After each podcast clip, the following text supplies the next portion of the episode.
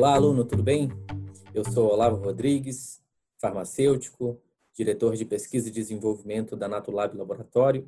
Estou aqui no segundo Conanutri, o maior congresso de nutrição online do país. E hoje nós vamos falar sobre medicamentos fitoterápicos, que são produtos extremamente importantes para o cuidado de saúde e têm um papel relevante na prática do nutricionista.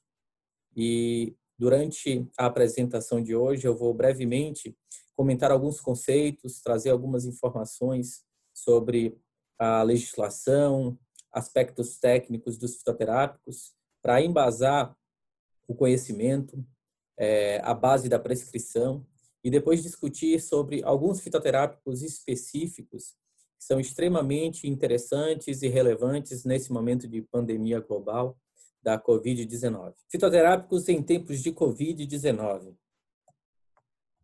É muito importante, quando a gente fala sobre medicamentos fitoterápicos, reforçar vários conceitos atuais sobre essa classe de produtos para os prescritores, porque a, o conhecimento a respeito dessa classe de produtos é que vai embasar cada vez mais uma utilização adequada e a garantia de uma eficácia e segurança na sua utilização. Então, os principais pontos que nós queremos abordar aqui na nossa apresentação e que você, aluno, nutricionista, precisa ter em conta são perguntas básicas a respeito dos fitoterápicos. O que são? Como são produzidos? Como funciona o mecanismo de ação desses produtos, desses medicamentos? Quais os benefícios gerais? Quais são as principais plantas, produtos e indicações que você poderia utilizar na clínica e o que eu preciso saber ou ter disponível para consulta durante o atendimento, durante a minha prática profissional.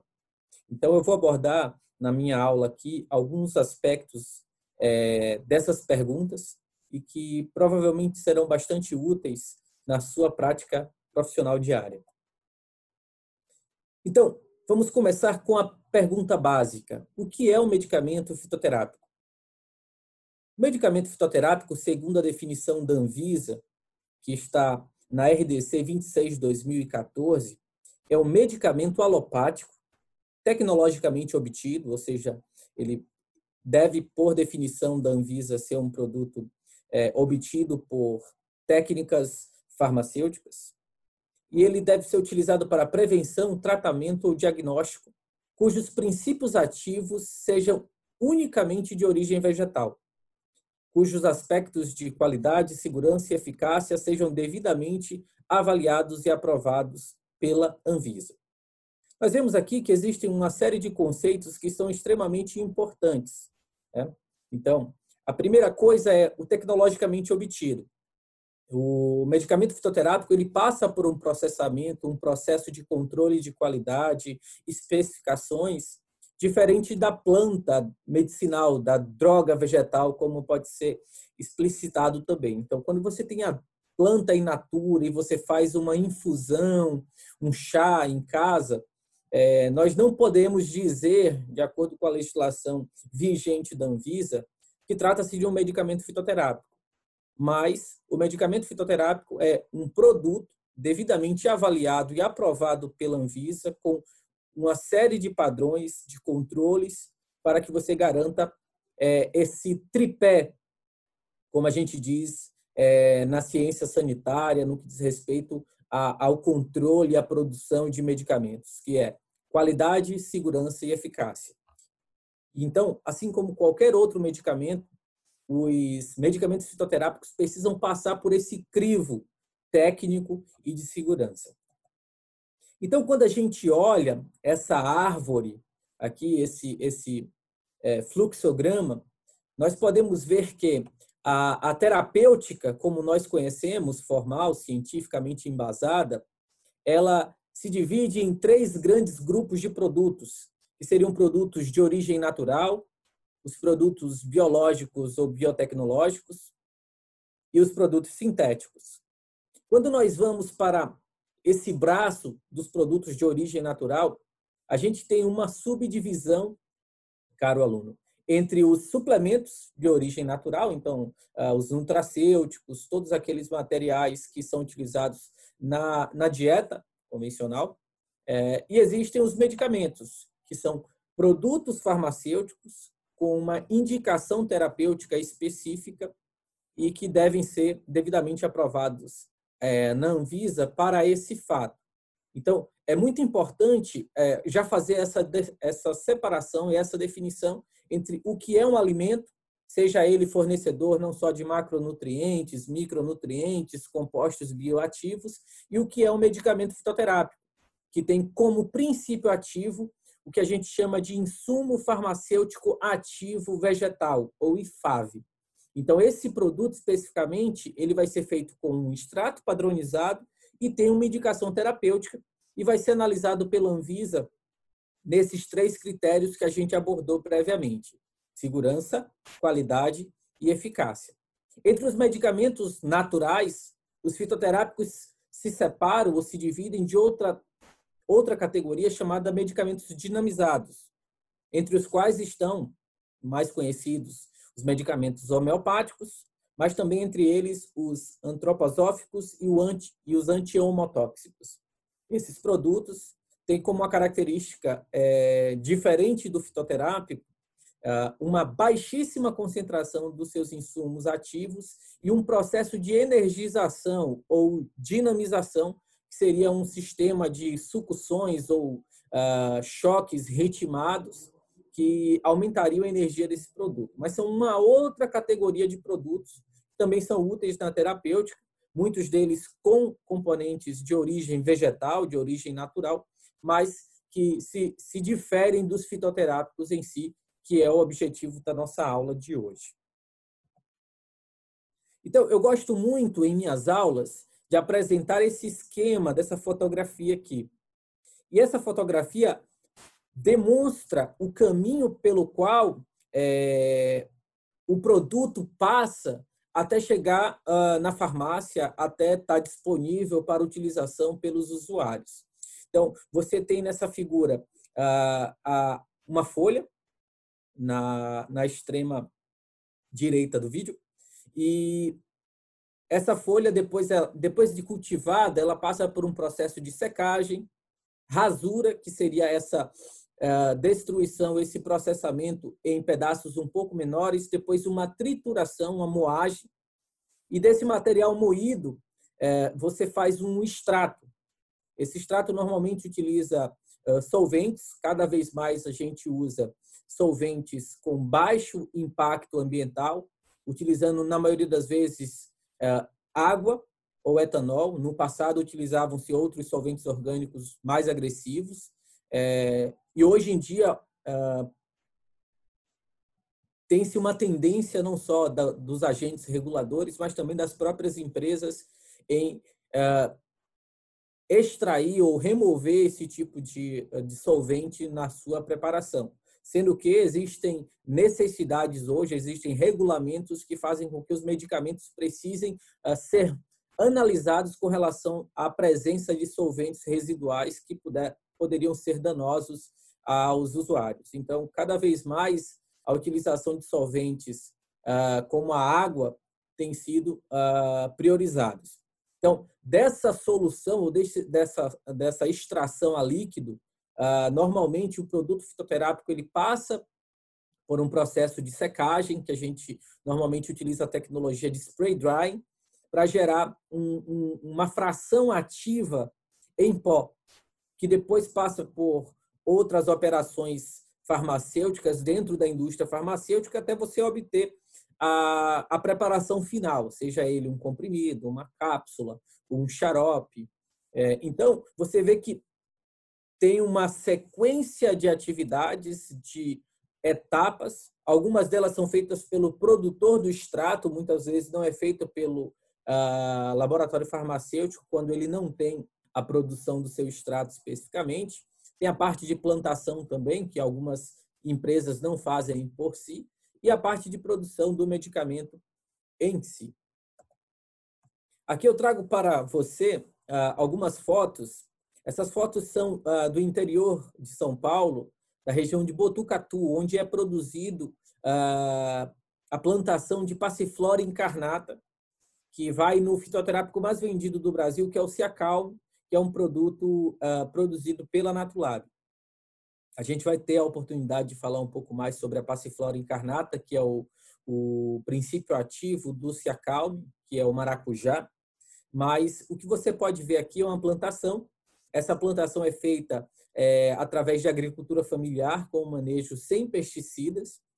E desta plantação, as folhas e outras partes aéreas são separadas para secagem, moagem, extração a líquido, preparação de um extrato padronizado, e esse extrato padronizado chega no laboratório farmacêutico, onde nós produzimos esse medicamento nas apresentações de xarope e comprimido. Então, se a gente fosse falar sobre etapas, passo a passo, como um medicamento fitoterápico chega às farmácias e chega à, à disposição do profissional de saúde prescritor, nós poderemos dizer que tudo começa com uma seleção de um produtor é, que esteja apto a cultivar a planta medicinal. Na maioria das vezes utiliza-se um cultivo controlado em alguns casos raros, é necessário fazer uma extração, porque a, a planta não é cultivável, mas não é a maioria dos casos, porque você precisa controlar, aumentar os níveis de produtos ativos, de substância ativa na planta, e as técnicas agrícolas facilitam isso. Então, ah, dessa seleção do material vegetal, você vai para o cultivo. Existe toda uma legislação que ampara o que a gente chama de boas práticas agrícolas. Então, para a produção de um medicamento fitoterápico, é necessário o cultivo com controles, é, principalmente dos marcadores químicos, né, dos compostos bioativos da planta, que são selecionados, e daí é, é, produzido o extrato, que a gente chama de extrato padronizado, que vai ser o ingrediente ativo do medicamento fitoterápico. Com esse extrato é feita uma análise fitoquímica, padronização dos constituintes que vão garantir a identidade, a não falsificação e, acima de tudo, é, a qualidade do medicamento que vai ser produzido, principalmente quantificando aqueles metabólitos que têm a função terapêutica.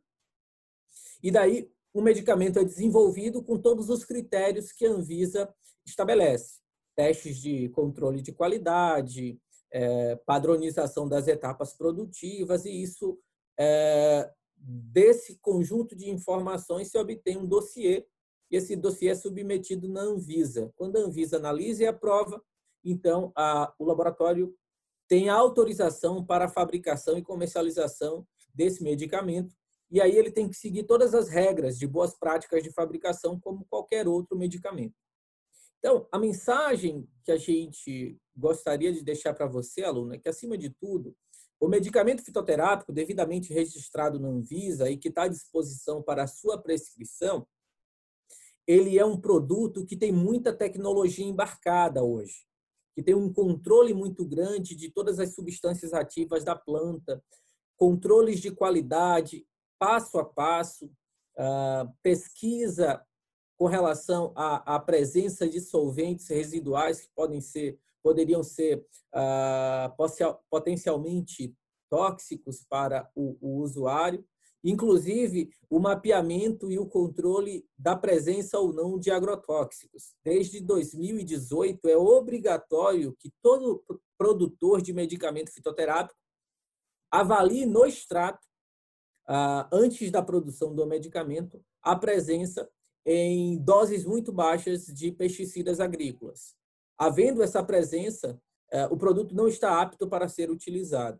Então, há um controle hoje muito grande para que se garanta a ausência é, dos pesticidas, dos defensivos agrícolas no extrato, para que se tenha um produto de altíssima qualidade e, acima de tudo, de alta segurança. Então, trazendo ainda um pouco mais de informação técnica a respeito disso, é, como a gente mostrou naquela sequência, é, tudo começa com uma seleção do material vegetal, passa pelo cultivo, passa pela produção do extrato e depois do medicamento. Em todas essas fases, é necessário que você quantifique os metabólitos secundários, as substâncias ativas que têm o papel relevante ah, na ação terapêutica daquela planta. Então, como vocês podem ver nesse esquema, existem dois gráficos aqui. Uh, na parte de cima são cromatogramas de cromatografia líquida de alta eficiência e na parte de baixo são uh, cromatogramas de camada delgada. São técnicas que são utilizadas amplamente na fitoquímica e na produção dos medicamentos fitoterápicos, que garantem que os princípios ativos no gráfico de cima representado por picos e no gráfico de baixo representado por bandas é, que correspondem às substâncias químicas presentes nesse extrato ou no medicamento, que eles estejam presentes em todas as etapas do processo, desde a planta no seu cultivo para a seleção do melhor espécime, do momento correto da colheita, até a produção do extrato, chegando ao medicamento que vai estar nas farmácias posteriormente.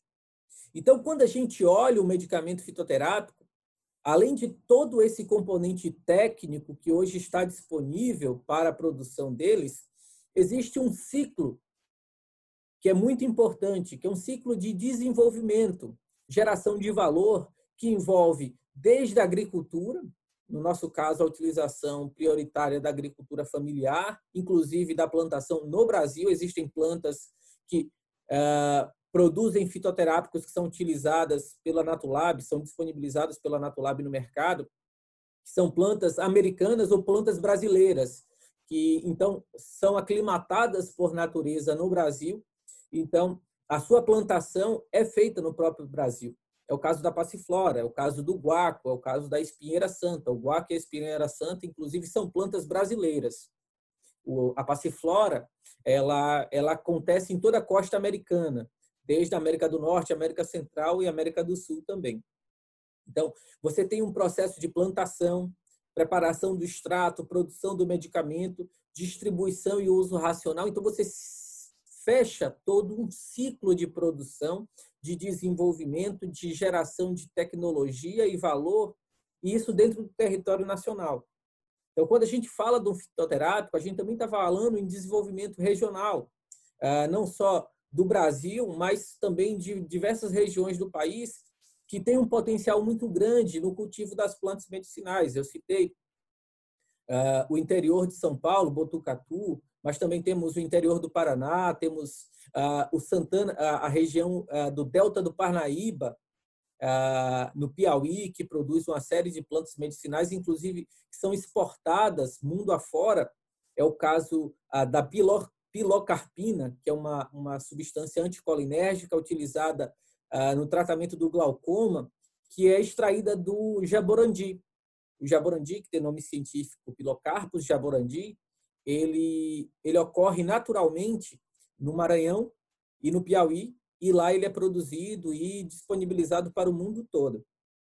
Temos também a, a, a costa da Bahia produzindo guaraná e uma série de outras plantas que são utilizadas como medicinais e outras regiões do país também. Então, acima de tudo, com o devido grau de controle, de qualidade, é, a utilização do fitoterápico é também ah, uma, uma decisão estratégica que envolve o desenvolvimento de toda uma cadeia que gera valor dentro do país e reduz, inclusive, a dependência estrangeira ou do exterior de alguns produtos uh, medicinais e farmacêuticos. Saindo um pouco agora da parte de obtenção, de tecnologia, uh, eu gostaria de abordar com vocês sobre o conceito farmacológico do medicamento fitoterápico. Porque as plantas medicinais, elas são utilizadas pela humanidade desde que se existe registros históricos, ou seja, ainda no Egito antigo, na Suméria, existiam relatos e documentos que comprovam o uso eh, de plantas medicinais para cura, para eh, rituais ah, religiosos, e isso foi passando de geração a geração, século a século, e até hoje é, os produtos fitoterápicos, obviamente, com um nível de controle, de experimentação, de validação clínica é, equiparável aos medicamentos sintéticos, mas isso vem durante toda a história. E vemos ainda hoje que, para muitos tratamentos, o produto fitoterápico ele chega a ser mais eficiente que a droga isolada, sintética ou não. E isso se dá por uma característica das plantas medicinais, é, que são o, conceito farmacológico é, de atuação dela. Nós temos basicamente dois processos ah, em que vários compostos, compostos análogos ou um grupo de substâncias chamado de complexo fitoquímico dentro da planta medicinal é, podem agir em um único sítio de ação, em um único alvo, que a gente chama de efeito sinérgico e aditivo, ou várias substâncias agindo em alvos múltiplos em determinadas doenças. Então a gente chama esse mecanismo de efeito múltiplo e de potencialização. Então nesses casos específicos onde o medicamento fitoterápico ele é a opção de escolha, é porque nós temos uh, o complexo fitoquímico dando uma resposta melhor ou com menor nível de efeitos adversos, efeitos colaterais ou toxicidade que a droga isolada e muitas vezes em altas dosagens. No caso do fitoterápico, como você usa um pool de substâncias, muitas vezes elas precisam estar em doses é, muito mais baixas por causa desse efeito sinérgico ou de potencialização. E este é um caso muito emblemático e da atualidade.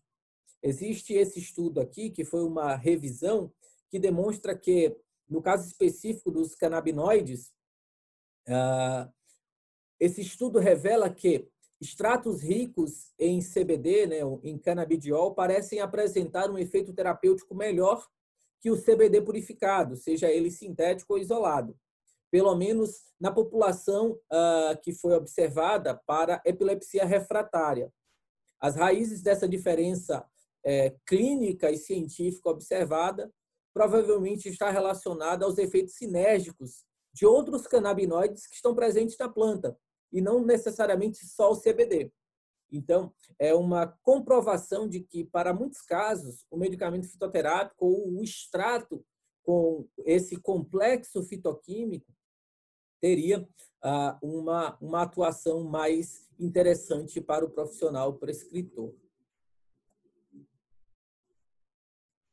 Evoluindo, vamos falando um pouco sobre uh, outros benefícios gerais de se utilizar o medicamento fitoterápico.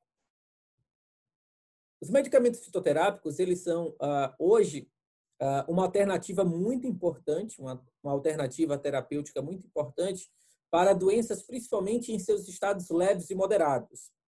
Uh, os fitoterápicos são entendidos no Sistema Único de Saúde como uma parte das terapias alternativas e integrativas. E por ter essa característica complementar dos medicamentos sintéticos e muitas vezes essa atuação em estados leves e moderados, às vezes em processos de prevenção, eles têm um, um, uma, uma importância muito grande é, no momento em que se espera ah, tratamentos menos agressivos, quando se espera uma, uma, uma saúde muito mais baseada em qualidade de vida, em prevenção, do que uh, um ataque após a, a, a, implantação de um estado de doença mais grave uh, no, no indivíduo. Então, ele tem essa característica de poder ser uma alternativa uh, para, os estados iniciais, para males ou doenças mais leves, né? e que realmente uh, são bastante importantes nesse momento.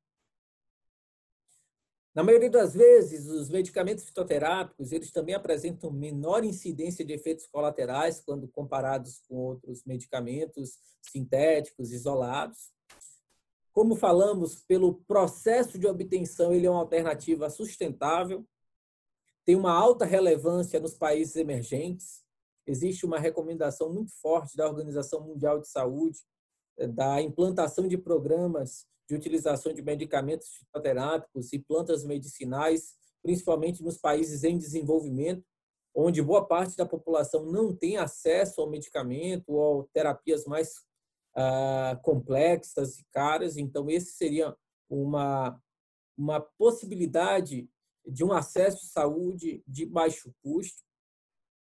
E, além disso, a possibilidade do aproveitamento do conhecimento tradicional aliado à evidência científica. Durante muito tempo, as plantas medicinais foram utilizadas baseadas na tradicionalidade, nos costumes de determinados povos, na tentativa e erro, quando não se havia uma farmacoterapia industrializada é, disponível, e isso foi se acumulando como conhecimento e utilização. E hoje, com as tecnologias, com as técnicas de mapeamento genético, metabolômica, as técnicas cromatográficas de separação de compostos ativos, há muito mais possibilidade de identificar essas substâncias ativas nas plantas medicinais e validar esse conhecimento tradicional. Então, o que se fala aqui hoje muito é aliar o conhecimento tradicional à evidência científica mais uh, premium que você pode ter, mais uh, tecnologicamente ob obtida, para confirmar de fato essa essa indicação terapêutica e conduzir a elaboração, a produção, a obtenção de medicamentos que possam ser utilizados amplamente ah, na prática de saúde. Então, esses seriam benefícios fundamentais ah, do medicamento fitoterápico. E existe um, um parêntese que deve ser feito e uma discussão que é a, a, a, a separação uh, do fitoterápico para o chazinho. É, como eu falei, uh, a droga, a planta, em seu estado natural, seca ou não, para a utilização doméstica, sem uma preparação farmacêutica, uh, ela faz parte da utilização da planta medicinal. Né? A gente não pode negar a, a, a importância do chazinho, da horta no fundo de casa e, e o seu papel, inclusive, no, no, na, nas práticas de saúde do indivíduo. Contudo, há que se fazer alguns parênteses a respeito disso e diferenciar o fitoterápico da utilização de plantas medicinais in natura ou em chás e, e, e preparação de emplastros em casa, é, preparações caseiras pela característica e pelo nível de controle que se faz no medicamento fitoterápico devidamente avaliado e aprovado pela Anvisa. Primeiro ponto é a identificação botânica correta. Existem muitas plantas que, para o profissional e o indivíduo leigo, é muito difícil você separar uh, ou diferenciar espécies do mesmo gênero, ou até plantas diferentes, de gêneros diferentes, que têm características muito similares. Caso do quebra-pedra, que tem duas variações, uma que tem ação terapêutica, outra que não tem. Outro caso que eu sempre cito em minhas aulas é o capim-cidreira e a citronela. Visualmente, as plantas são idênticas, mas uma é calmante, digestiva, a outra não pode ser utilizada, no caso da citronela, por via oral, porque ela pode ser tóxica, mas ela é utilizada, por exemplo, como repelente de insetos. Então, essa identificação é, só consegue ser feita por um botânico, ou seja, num processo controlado. Além disso, ah, cada vez mais os estudos feitos pelos pesquisadores na área de fitoterapia têm demonstrado que muitas plantas, mesmo na observação botânica, você não consegue diferenciar espécies, subespécies, variações. É, e isso tem que recorrer ao mapeamento genético para identificar realmente se são ah, duas plantas são a mesma espécie realmente, com o mesmo quimiotipo e com a mesma indicação terapêutica. Além disso, existe todo o aspecto relacionado com a, a, as contaminações e possíveis é, intoxicações com esses contaminantes. A gente está falando de contaminações microbiológicas, sejam elas bacterianas ou fúngicas, é, a possível presença de agrotóxicos, pesticidas e, como eu falei para vocês, os medicamentos fitoterápicos industrializados, eles ah, precisam obrigatoriamente passar por uma análise, ah, um monitoramento da presença eh, desses pesticidas. E muitas plantas medicinais, ah, quando armazenadas principalmente em condições não adequadas, elas podem passar por um processo de contaminação fúngica e, essas, e esses fungos depositarem toxinas, como as aflotoxinas, e essas podem ser muito perigosas para o indivíduo. Então, todo esse processo de mapeamento, de doseamento das toxinas fúngicas, dos pesticidas e do controle de qualidade microbiológico das plantas medicinais é feito em ambiente controlado pela indústria. Além disso, você tem toda a parte de uh, correto doseamento da substância ativa, porque muitos estudos revelam que plantas medicinais, a depender do horário de cultivo, do mês do ano, uh, da forma de cultivo, a presença, a quantidade de metabólito, de substância bioativa pode variar significativamente. E isso pode definir se haverá uma ineficácia terapêutica ou não, ou uma toxicidade ou não. Então, todo esse processo de controle da plantação, da seleção da, da, da semente correta, do tipo de solo, da hora do dia, da estação do ano na colheita, vai garantir a quantidade certa do metabólito bioativo que vai dar origem ao medicamento, que por fim vai trazer realmente a eficácia terapêutica e o objetivo desejado. E somando-se a isso, não só a parte de controle de teor, mas também a, a, o controle da porção, da dosagem, que seria mais seguro, na forma farmacêutica mais cômoda, mais adequada e com todas as provas de segurança e eficácia é, devidamente comprovadas pela Anvisa. Então, assim, ah, como profissional, eu não posso, de hipótese alguma, descartar o uso ah, de, de, da horta em casa ou da aquisição da, da planta, da droga vegetal in natura, em ervanários, em, em, até em feiras livres, mas eu faço uma, uma, uma restrição, uma ressalva, principalmente quando eu falo com o profissional de saúde, caso, no caso você, nutricionista, que como profissional prescritor e que espera segurança e, acima de tudo, uh, efetividade no seu tratamento, no seu, na sua prática de nutrição para o seu paciente, é, que todos esses pontos de atenção estejam devidamente controlados. Né? Então, é, é, muito importante que você tenha a garantia de que o, seu, o seu paciente vai utilizar a planta correta, devidamente identificada, livre de contaminações microbiológicas, pesticidas, toxinas fúngicas, metais pesados que se acumulam de forma acumulativa na planta, é, então, se você tem uma planta de, ori de origem não controlada, que foi plantada à beira de uma estrada, de uma fábrica, ela pode ter altas deposições de metais pesados, isso também é monitorado pela indústria farmacêutica. Além de uma presença adequada do marcador e uma dose e uma forma farmacêutica também mais cômoda. Então, essas garantias você encontra no produto industrializado, no produto fitoterápico devidamente registrado e aprovado pela Anvisa. E aí, existem formas de identificar um produto que na farmácia é um fitoterápico. É, no caso da Natulab, a gente uh, marca os nossos produtos com esses selinhos aqui. Então, quando você vê na caixa de um produto farmacêutico esses selos de medicamento fitoterápico ou produto tradicional fitoterápico, você tem a certeza de que está lidando com um produto que passou por todos esses processos e que cujo princípio ativo é realmente um, um medicamento fitoterápico, uma planta medicinal. E aí a gente segue falando sobre a, a identificação desse produto nas prateleiras das farmácias. Isso é importante também para o próprio usuário e profissional de saúde transmitir essa informação para o usuário.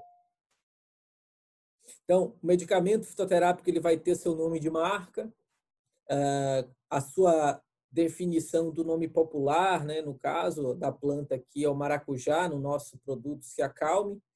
A, o nome científico da planta, né, com o binômio de Linné, que é a Passiflora incarnata, e a dosagem do extrato. E aqui tem, uma informação muito importante para você, caro nutricionista, aluno, é, prescritor.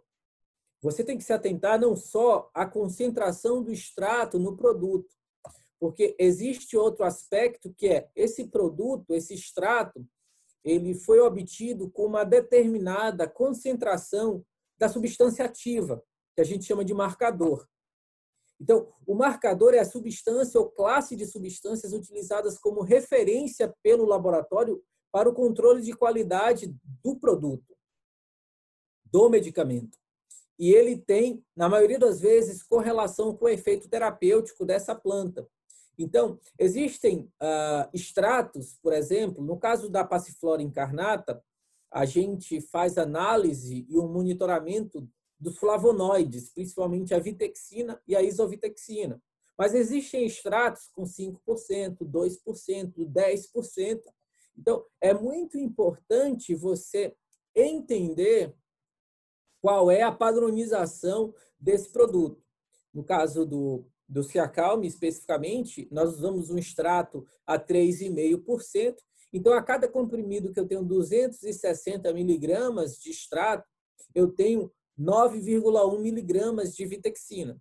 E com meu regime posológico de 2 a 4 uh, ah, medicamentos comprimidos ao dia, é, eu consigo fornecer, em média, 32 miligramas, 34 miligramas de flavonoides calculados como isovitexina, vitexina, por dia ao meu usuário. Então, essa, esse entendimento de qual é a planta, qual é o extrato, qual é a dosagem do extrato e principalmente a dosagem do marcador é fundamental na hora da prescrição. Seguindo mais à frente, vamos falar sobre quais seriam as indicações ou públicos para os quais o, os medicamentos fitoterápicos seriam mais indicados. Com relação a público, a gente pode dizer que em todas as faixas etárias e independente do sexo, existem tratamentos que podem ser utilizados medicamentos fitoterápicos de maneira geral. A gente vai desde a utilização de fitoterápicos para manejo de gripes, resfriados, tosse, né?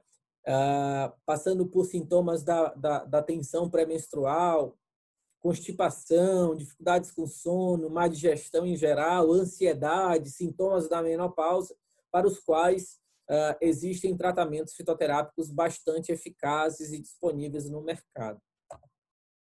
Quando a gente pensa em principais classes terapêuticas ou indicações, isso baseado até em números de mercado, as principais áreas em que se encontram produtos fitoterápicos hoje estão em ansiedade, estresse e insônia, sintomas de gripes e resfriados e manejo da tosse, laxantes, tratamento da menopausa, é, produtos para memória, produtos para tratamento de varizes, hemorroidas, distúrbios digestivos e má digestão em geral, dores e contusões. Então, essas áreas são uma das áreas que têm mais medicamentos fitoterápicos disponíveis e maior evidência clínica e científica para essa utilização.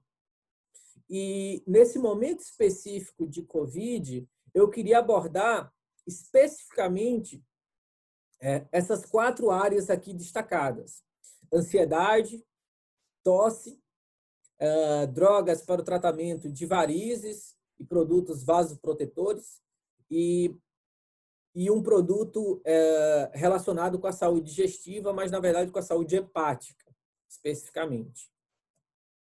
Então vamos lá. A primeira planta medicinal que eu gostaria de abordar com vocês é o guaco, também conhecido como Micânia aglomerata, essa espécie específica aqui uh, pertencente à flora brasileira. Essa é uma planta nacional muito utilizada tradicionalmente, principalmente no sul do país. A Micânia globerata pertence à família Asteraceae, sendo conhecida popularmente como guaco. E desde longa data, o guaco tem sido utilizado ah, para o tratamento de asma, bronquite e como adjuvante no combate à tosse, gripes e resfriados. O guaco tem uma série de substâncias bioativas, dentre elas a cumarina, que é essa substância cuja a, a fórmula química está representada aqui embaixo. E a cumarina, ela tem uma base, um, um esqueleto do qual uh, saem várias outras substâncias que têm, inclusive, muita ação antiviral. E existe até uma, uma revisão que foi uh, ultimamente publicada falando sobre o potencial antiviral da cumarina. Então, quando a gente fala hoje em síndromes gripais de maneira geral, sendo elas COVID ou não, um produto para tratamento do sintoma da tosse, da expectoração, que pode ser utilizado amplamente é o guaco, por suas características. A cumarina, ela tem um efeito relaxante na musculatura brônquica, facilitando a, passagem do ar pelos brônquios, facilitando a respiração, além de ação anti-inflamatória. Então, ela facilita a expectoração, melhora a, a, a, a, respiração e pode ser utilizada é, no manejo de infecções respiratórias é, do trato superior. Então, o guaco seria extremamente útil para é, o tratamento de sintomas das síndromes gripais em geral, principalmente nos seus estados leves e moderados. Outra planta extremamente importante para a gente uh, caro aluno, nesse momento de Covid, é a passiflora incarnata. Uh, eu gosto muito de falar sobre a passiflora no momento de Covid, até mais uh, que o, o próprio guaco. Por mais que eu entenda, inclusive existem pesquisadores da USP que hoje estão trabalhando com pesquisa para a utilização do guaco diretamente em COVID, porque não dá para dizer que o guaco ele é utilizado para COVID especificamente.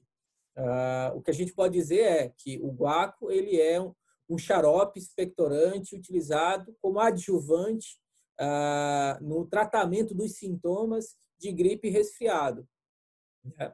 A, a COVID é um vírus respiratório, né? é uma síndrome gripal, principalmente no seu estado leve e moderado. Então, você poderia utilizar junto com antitérmicos e tudo mais. Mas como não existem estudos específicos com a COVID e trata-se de uma doença nova, é um pouco temerário você utilizar e dizer que o guaco seria especificamente para a COVID. Não dá para dizer isso, pelo contrário. Mas quando a gente fala de passiflora incarnata, é, nós temos uma característica, um, um fenômeno é, muito importante nesse momento. Já foi publicado na, na revista britânica The Lancet um levantamento, um estudo feito em parceria com a Universidade do Estado do Rio, com alguns pesquisadores britânicos, que, primeiro, já é um dado uh, bem estabelecido que o, o, brasileiro é um dos indivíduos mais estressados do mundo. Isso existe uma série de levantamentos científicos que demonstram o nível de ansiedade do brasileiro. Além disso, é, esse estudo recentemente publicado demonstrou que a ansiedade e outras doenças ah, neurológicas, como o estresse e a depressão, mas que dobraram no período de confinamento. Ah, foram feitos questionários ah, no início do isolamento social aqui no Brasil, no início de março, e depois foi feito um ponto de checagem agora no final de abril. E é alarmante o número de pessoas que estão se sentindo ansiosas, que estão desenvolvendo ah, ataques de estresse, de pânico, de ansiedade eh, nesse momento de isolamento, de medo, né, com relação a essa pandemia e de incerteza econômica também. Então, quando a gente fala desse momento, que é um momento que, que gera muita ansiedade, ah, um tratamento à base de um fitoterápico para estresse, ansiedade e para indução de sono, ele é extremamente interessante porque o, o, a passiflora especificamente ela tem um efeito, assim como os benzodiazepínicos, de modulação do ácido gama-aminobutírico, o GABA, que tem um papel fundamental na redução da atividade cerebral e utilizado tanto para relaxamento como para indução do sono. O grande uh, diferencial e comparativamente da passiflora incarnata para os benzodiazepínicos é a ausência de dependência e a ausência de efeito rebote. Muitos estudos já foram realizados in vitro e in vivo e pôde-se constatar que extratos de passiflora eram capazes tanto de gerar um efeito de alívio do estresse, da ansiedade, equivalente a, a muitos benzodiazepínicos, como também ah, eles não foram capazes de causar dependência ou efeitos nocivos, mesmo na cessação abrupta do uso, o que não acontece nos benzodiazepínicos. Então, ele também é extremamente útil, ah, tanto no processo de desmame, no uso de um, de um, de um medicamento que pode causar dependência no manejo da, da ansiedade e do estresse, como também ele é a melhor opção é, em casos de estresse, ansiedade temporária, como é o caso da, da Covid-19, desse momento de isolamento, mudança é, dos hábitos, confinamento, é, restrição da saída, do contato com as pessoas queridas. Então, todo esse processo de estresse e ansiedade que acontece, ele tem uma causa específica, ele é temporário e pode, deve ser tratado, ah, principalmente quando ele está no seu, no, na sua forma leve ou moderada, com um medicamento que não cause efeitos colaterais maiores para esse indivíduo. Então, nesse caso específico, a passiflora se torna é, um produto ideal. E a gente sabe especificamente que a, o acometimento dessas doenças uh, ou desses, dessas síndromes psiquiátricas, elas muitas vezes é, desembocam em distúrbios alimentares. Então, se preventivamente você combate esse estresse, essa ansiedade, você inclusive vai poder estar trabalhando uh, numa numa boa condução dos hábitos alimentares do seu paciente. Então, eu acredito sim que para o nutricionista a passiflora incarnata é, é uma ferramenta extremamente útil nesse momento de pandemia para garantir tranquilidade, para uh, controlar uh, estados de estresse e ansiedade leves. Uh, a gente não está falando de estados graves, que aí precisa do acompanhamento psiquiátrico, de um, um, medicamento um pouco mais forte nesse caso, inclusive com retenção de receita e tudo mais. É, mas para casos leves, moderados, para, para melhorar a qualidade de vida do seu, do seu paciente, a passiflora pode ser um aliado uh, muito interessante e que traz um benefício de saúde uh, fora, fora de série extremamente é, eficaz. E aqui trazendo a, apigenina, né, ou a isofitexina, que é a substância que tem o que a gente chama de esqueleto de benzofenona, que é um, um conjunto de anéis que teria essa, essa característica de se ligar uh, nos receptores GABA, principalmente GABA-A e GABA-B, e também uh, atuar no processo de recaptação desse neurotransmissor, inibindo a recaptação, aumentando a presença dele na fenda é, sináptica e gerando assim uma, uma desaceleração da, do, do, da atividade cerebral, gerando relaxamento e indução do sono, no caso específico.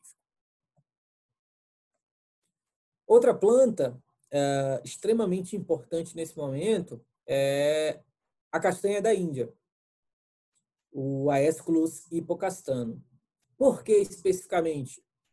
Porque, principalmente para as pessoas que estão em casa é, e trabalhando, trabalhando em home office, é, temos um hábito agora que é, é confinamento, é, trabalho em computador durante muito tempo sentado e uma restrição muito grande de caminhadas, de atividades físicas em posição ortostática, ou seja, de pé, que facilitam o retorno venoso. Então, é, essa característica de ficarmos horas trabalhando em frente ao computador, sentados, sem caminhar, muita gente trabalha e mora é, em apartamentos com uma, uma extensão reduzida.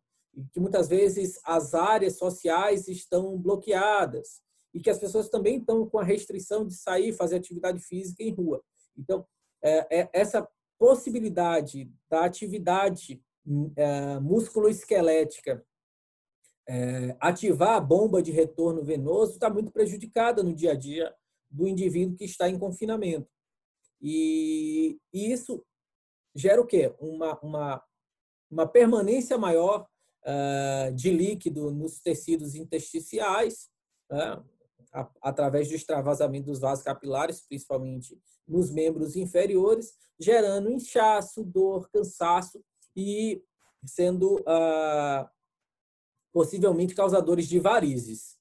E nesse caso específico, a utilização da castanha da Índia pode ser realmente uma, uma, uma estratégia extremamente eficaz para evitar a, a sensação de pernas cansadas, a coceira, né, o prurido em função é, dessas pernas cansadas e edemaciadas, e principalmente também a redução na retenção de líquido e redução da circunferência dos membros inferiores. Né? Então, esse processo de, se, de estar sentado durante muito tempo, com pouca atividade física, com pouco, uh, momen poucos momentos de pé e caminhando, gera esse, esse processo que pode ser prejudicial uh, para a fragilidade dos capilares. E nesse caso específico, a castanha da Índia pode ser extremamente eficaz. Trazendo aqui, a, castanha da Índia tem uma substância chamada essina, que é um, derivado uh, do grupo das saponinas, e essa essina tem uma atividade anti-inflamatória, venotônica, melhora a força dos capilares e diminui a, a, a migração do plasma é, de dentro dos, dos capilares uh, para o, o, espaço do meio interno, né, para o espaço intersticial, e assim ele, ele exerce um efeito antiedema, de redução é, dessa retenção de líquido no, no, no, no, espaço intersticial do organismo. Então, a castanha da Índia tem essas é, características positivas que podem ser úteis, é, principalmente para o público, para os pacientes do sexo feminino nesse momento, que principalmente no ciclo menstrual sofrem muito com a questão da retenção de líquidos, migração desse líquido da corrente sanguínea para os espaços intersticiais nos membros inferiores, gerando inchaço, dor, cansaço. E a castanha da Índia tem esse efeito positivo sobre esse esse caso, esse esse processo específico. E uma outra planta extremamente interessante nesse momento é o cardomariano. Ah, o nosso produto é o cardomarim, ah, o Cardo Mariano não é conhecido de muita gente com esse nome, mas muitos profissionais de saúde conhecem ah, o termo silimarina. A silimarina nada mais é que um conjunto de substâncias, basicamente três substâncias específicas, que são extraídas do cardo mariano ou estão disponibilizadas na forma de extrato desse, dessa planta, que é parente da alcachofra e tem nome científico Silibum mariano. Então, a silimarina é o nome genérico de um grupo de compostos naturais, basicamente composto pela silibina, silibina, silibidianina e silicristina. E são extraídas do fruto do cardo mariano. E eles têm como ação principal a atividade antihepatotóxica, hepatoprotetora a, a, a silimarina ela exerce um efeito de estabilização das membranas dos hepatócitos e, com isso, exerce essa função hepatoprotetora. A silimarina ainda impede a peroxidação dos lipídios dessa membrana e das organelas dos hepatócitos, protegendo dessa forma a integridade e a função hepática de eventuais substâncias tóxicas, tanto de origem endógena como exógena, ele ainda age aumentando a, síntese do RNA mensageiro, o que acelera a síntese proteica nessas células. É utilizado no tratamento de hepatopatias em geral crônicas, como a cirrose, de forma auxiliar, a esteatose, né, a gordura no fígado, e lesões hepatotóxicas, produzindo melhora nos sintomas clínicos, como cefaleia, cefaleia astenia, anorexia, distúrbios digestivos, entre outros. Por que falar, então, da silimarina nesse momento específico? Ah, basicamente por duas coisas. Ah, esse temor da, da Covid-19 nesse momento pode levar a, a uma vontade da população em geral em querer se proteger demais e, às vezes, é, se exceder é, na utilização de medicamentos, de analgésicos, de substâncias que podem gerar algum tipo de dano hepático ah, ao usuário. Ah, não existe nenhum protocolo em específico, mas sabe-se, por exemplo, que a cloroquina tão falada e que está em alguns uh, uh, protocolos clínicos, principalmente em pacientes internados, ela pode gerar algum tipo de dano hepático. É, inclusive, na próprio tratamento da malária, os danos hepáticos da própria doença e do tratamento muitas vezes são tratados alternativamente com silimarina ou utilizar a silimarina como adjuvante nesse caso com ação hepatoprotetora. Então, pode-se ter uma razoabilidade na utilização da silimarina para proteção de dano hepático pelo uso de determinadas substâncias exógenas, seja um medicamento, o próprio paracetamol, amplamente utilizado no tratamento dos sintomas de dor e febre, é, gera danos hepáticos. Então, um, um, produto, um medicamento fitoterápico com ação hepatoprotetora pode ser extremamente interessante. Além disso, ah, sabemos que ah, os hábitos alimentares das pessoas está comprometido nesse momento de isolamento. Né? Ah, já tem dados que mostram que as pessoas, principalmente por essa questão da ansiedade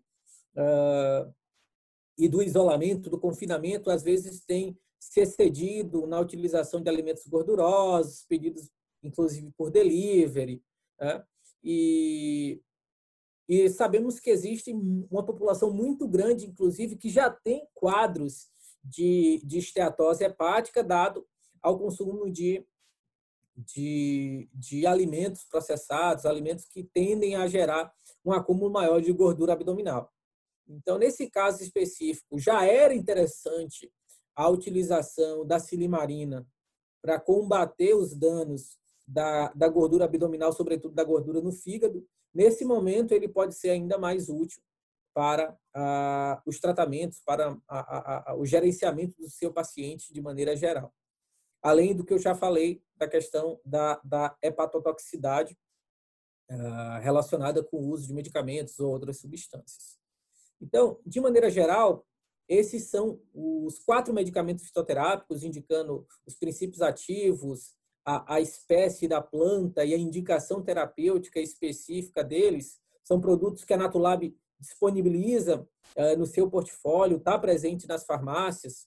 A passiflora da Natulab, o Ciacalme, uh, o guaco, o xarope de guaco Natulab, o, a castanha da Índia é o nosso Varivax e o cardomarim, o nosso sílibo mariano, que teriam essas utilizações uh, na prática do, do prescritor, nutricionista, médico, que estejam uh, administrando pacientes com características específicas para os quais se aplicam essas indicações. Então, caro aluno, espero que tenha sido bastante útil essa palestra, onde nós passamos por vários conceitos a respeito do medicamento fitoterápico, como ele é obtido hoje, toda a tecnologia embarcada, todos os pontos de controle que são estabelecidos desde a plantação até a obtenção desse medicamento. E, por fim, abordando plantas medicinais que atualmente produzem medicamentos fitoterápicos disponíveis pela Natulab e por outros laboratórios também, devidamente aprovados pela Anvisa, que poderiam ser úteis nesse momento de pandemia para tratamentos dos mais diversos, como ansiedade, as varizes e fragilidade capilar, tosse e proteção hepática. Espero que vocês tenham gostado, aproveitado e que esse evento essa, essa palestra sirva para que desperte um, um interesse ainda maior em você de pesquisar aprender mais e utilizar na sua prática profissional do dia a dia a prescrição dos medicamentos fitoterápicos. Muito obrigado pela atenção e tenha um bom congresso.